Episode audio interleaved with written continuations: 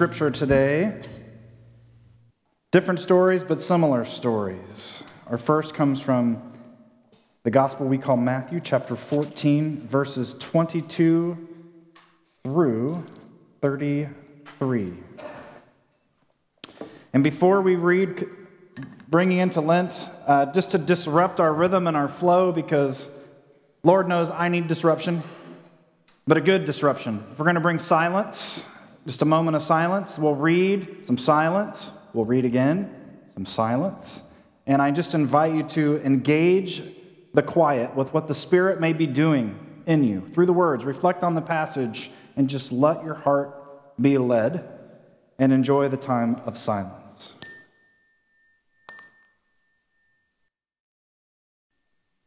Right then, Jesus made the disciples get into the boat and go ahead to the other side of the lake while he dismissed the crowds. When he sent them away, he went up onto a mountain by himself to pray. Evening came, and he was alone. Meanwhile, the boat, fighting a strong headwind, was being battered by the waves and was already far from land. Very early in the morning, he came to his disciples, walking on the lake. When the disciples saw him walking on the lake, they were terrified and said, "It's a ghost." They were so frightened, they screamed. Just then Jesus spoke to them, "Be encouraged, it's me. Don't be afraid."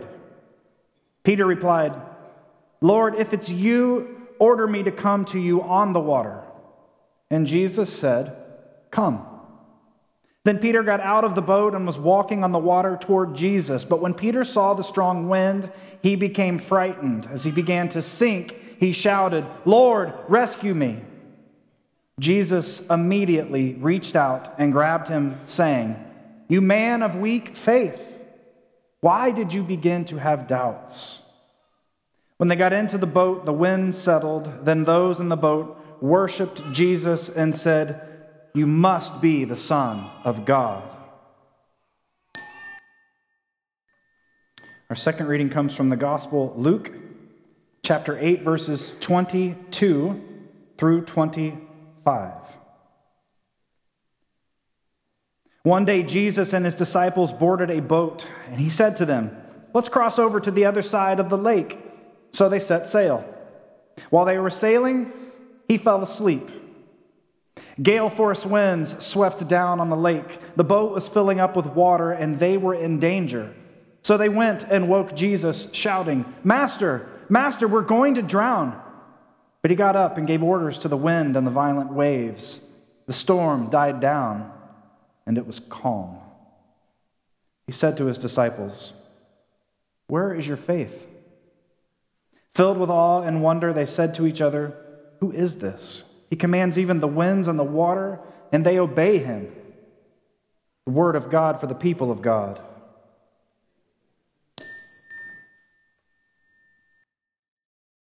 Please pray with me, and please pray for me.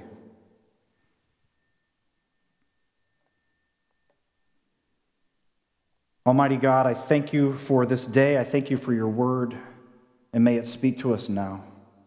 May we find you, may we hear you, may we be molded and remade in some way more into the likeness of Jesus Christ as we contemplate, as we hear, as we consider, as we wrestle and struggle with you, as we receive. May the words of my mouth, may the meditations of all of our hearts be acceptable in your sight. Lord, you alone are our rock and our Redeemer. Amen. All right, well, we uh, are coming to our question. We're in our series, The Questions of Jesus, or Jesus is the Question. And today's is, Where is Your Faith? So what I'm going to do today is I want to show you a painting eventually that is going to highlight our story. Two paintings of each of these scenes in Scripture. And I find, I love art, and I find that some of these ancient theologians who offer us art offer us a lot more than just a pretty picture to look at. But before we begin, let's think about faith. Because faith is different than belief.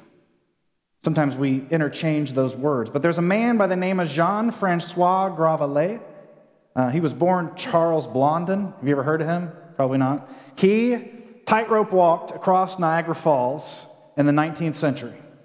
And he did this multiple times, and he was so good at it, he'd have fun. He'd get halfway across and do one of these numbers, or, or just stop and sit and take a rest, and then get up and come back to the crowd and put on a really good show. And one of them, one of the shows, the announcer said, "My friends, you see the great Charles Blondin," I'm totally butchering his name, "he's walked across this. Who thinks he could do it with a wheelbarrow?" And everybody, well, a few hands, "Yeah, I can do it." So they'd taken the tire off the wheelbarrow, put it on, and walked it across, and then came back and walked it back, and then said, "My friends, who here believes that Mister Blondin can do it with a person in the wheelbarrow?" And everybody raised their hands, "Oh yeah, this guy's amazing." And he said, "I need a volunteer." And all the hands went down. Yeah. There's a difference between faith and belief. They believed he could do it, but would they actually put their faith in him? And that's a big difference. And we talk about belief in our faith, and, and we talk about and, and work through our various beliefs. We have arguments over our different beliefs, but I wonder if any of that does any good if we never actually put our faith into practice. In our time of Lent, we're evaluating our relationship with God, who we have a relationship through Jesus Christ and the power of the Holy Spirit. But do we just believe, or do we have faith? As one pastor put it, faith isn't believing without proof, it's trusting without reservation. One of those is much easier than the other. Faith is relational. I have faith in people in my life. I trust them.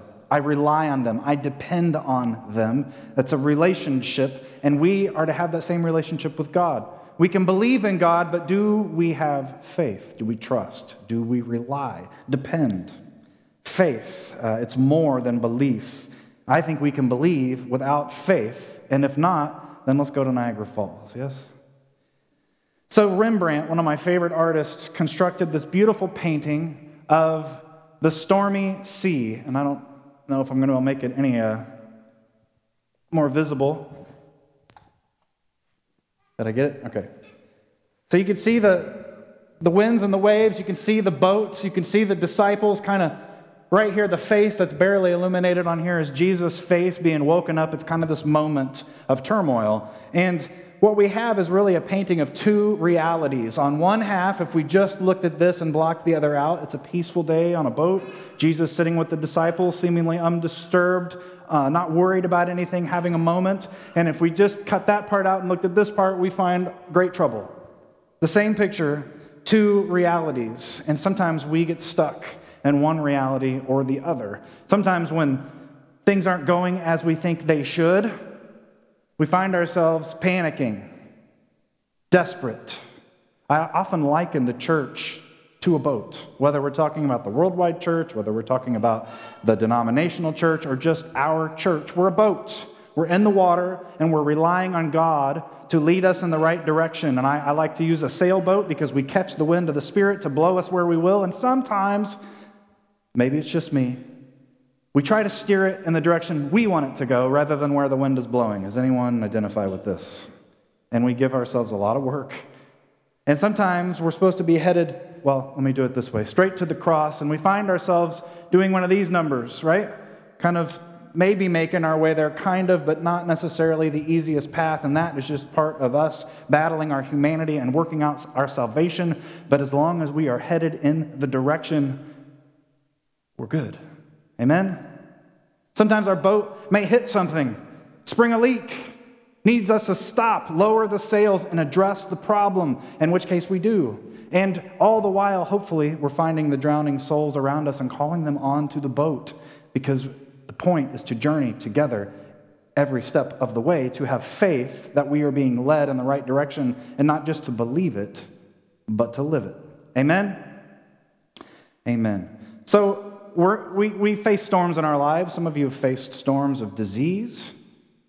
Some of you have faced storms in relationships. Some of you have lost people that are dear. Some of you have lost jobs. Some of you have been challenged. Some of you don't know what the right decision is. They both seem good, or maybe they both seem bad, and you just feel like you're being tossed about by the wind rather than you having anything to do with control over the situation, and you're panicking. And some of you are in a great place. Faith's good. Got a good spiritual life. Things are quiet at the moment. Not that we think they won't get blustery again, but here we are. It's nice. It's pleasant. But oftentimes, friends, don't, don't we find ourselves kind of in the midst of both realities at once? I do. The second story, and this is the only painting I could find of it, uh, is Jesus walking on water. Both these stories have a deep theological significance because only God, in all Scripture, only God ever controls the sea and the wind and the waves. So when we find Jesus not once, but twice, not only commanding them, but doing things that are beyond our capability to fully grasp. We see it's Jesus who does these, which tells the people, seeing, seeing what's happening, tells the people who read the story, God is at work. Believe. Not only believe, have faith. We find that Jesus is, this is such a strange story, yes? If you read the story, it basically reads that Jesus was being followed by the crowds and went up the mountain and knew the crowds would stay where he was and dismissed the disciples kind of out the back door. And then in the middle of the night, Jesus sneaks through and walks across the water, right? More or less just getting away. The whole intent at the beginning of the story was to get away with the disciples and just get away for a bit. John the Baptist had just been killed. They've just come back from preaching. And he says, let's go. Well, the crowds follow. And this story is very strange. Jesus is walking across the water. Can you picture it? Something you need to know about disciples and rabbis in this world is that a rabbi looks at you, and if the rabbi thinks that you can do what the rabbi can do, the rabbi might say something like, come follow me. And if you, as the disciple, think that you could be the rabbi, if you had that kind of faith, then you would drop everything and follow. And that's the language we find with all the disciples. Jesus says, come and I will show you how to live. And they say, okay, I'm in. So it's natural that when Jesus is walking on the water and they see him, Peter says, my rabbi is doing that. I can do that too. Jesus, call me out. And he does. This, let's just stop there. Peter thinks he can walk on water if Jesus calls him out. Okay, I'd like to think that I have that kind of trust. But if I was in the boat, and then Jesus says, come, and then Peter actually steps out of the boat, has complete faith, and starts to walk. Now, eventually he starts losing sight of the fact that it's Jesus who's empowered him, and he starts thinking about what am I doing, and look at the wind and the waves doing what we would all do, starts to sink, and in that moment has enough faith to cry out, Lord, save me. And Jesus does. And then, I love the humor in Scripture, then they have a conversation before they get back in the boat. Jesus says, where's your faith? Why'd you doubt? And if I were Peter, I would have said, can we talk about this in a minute? Can we get it back in the boat? Uh, where's my faith? I was walking on water. Can I really do that? Jesus might say, you just did. I was with you, and you just did. Where is your faith, Peter? We face the storms in life, and we sometimes feel like we're asked to do things that we think there's no way we could do. We have this image here, and if you count up the people, and if you look it up online because it's very dark on the side, there are actually fourteen people on the boat. So if you do your math, there's Jesus and the twelve disciples. That's thirteen. The fourteenth is Rembrandt. You see him right there? He's looking at you. And if you uh, if you look in this part of the boat, he's he's right in the middle. So there he is, kind of half on this reality, and half his hand you can see there, and the other half of his face on this reality. This is directly divided in half. Rembrandt stands in the middle, as if to look at you and say, which side are you on? Which reality do you reside? Now, if you're like me, I would say both, because there are parts of my life I'm being tossed around, and I'm scared, and I'm hurt, and I don't know what's going to happen. And there are other parts of my life where I think, ah, I have God with me, I have Jesus, I have the Holy Spirit, it's good, that nothing can shake me. And somehow I'm stuck in the middle, and I see Rembrandt peering out and asking the question, where is your faith? Where is your faith?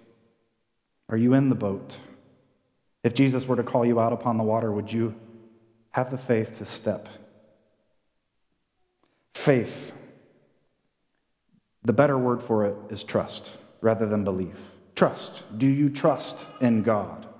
Do you trust in Jesus that what Jesus says is true? And do you trust to the point where you're going to step out onto the water, onto the tightrope, and do what it is you feel like you can't do? When you say that Jesus is Lord, another word for us to analyze is Lord. What does it mean that Jesus is Lord? They use the word because the Lord has power and authority over your life. Have you given all the power and all the authority in your life over? All of it. one hundred percent. Because what we'll often find ourselves tempted to do is give ninety-nine, which is pretty good, right? But it's not complete.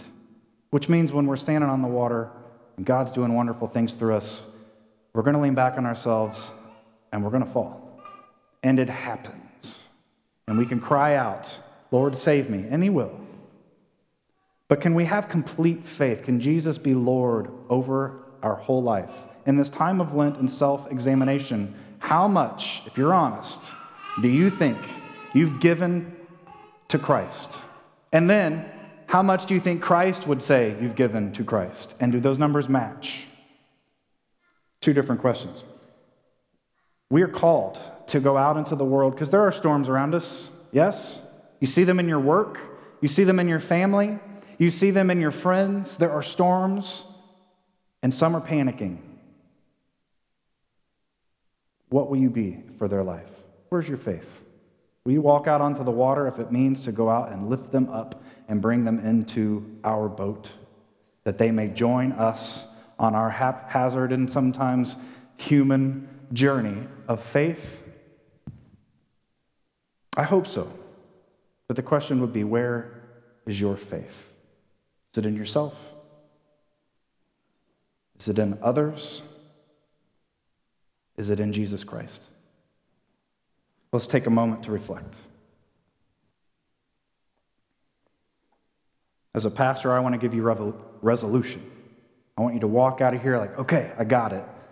But I'm going to do what Jesus did. I'm just going to leave you with the question and challenge you to invite the Spirit into a prayerful conversation.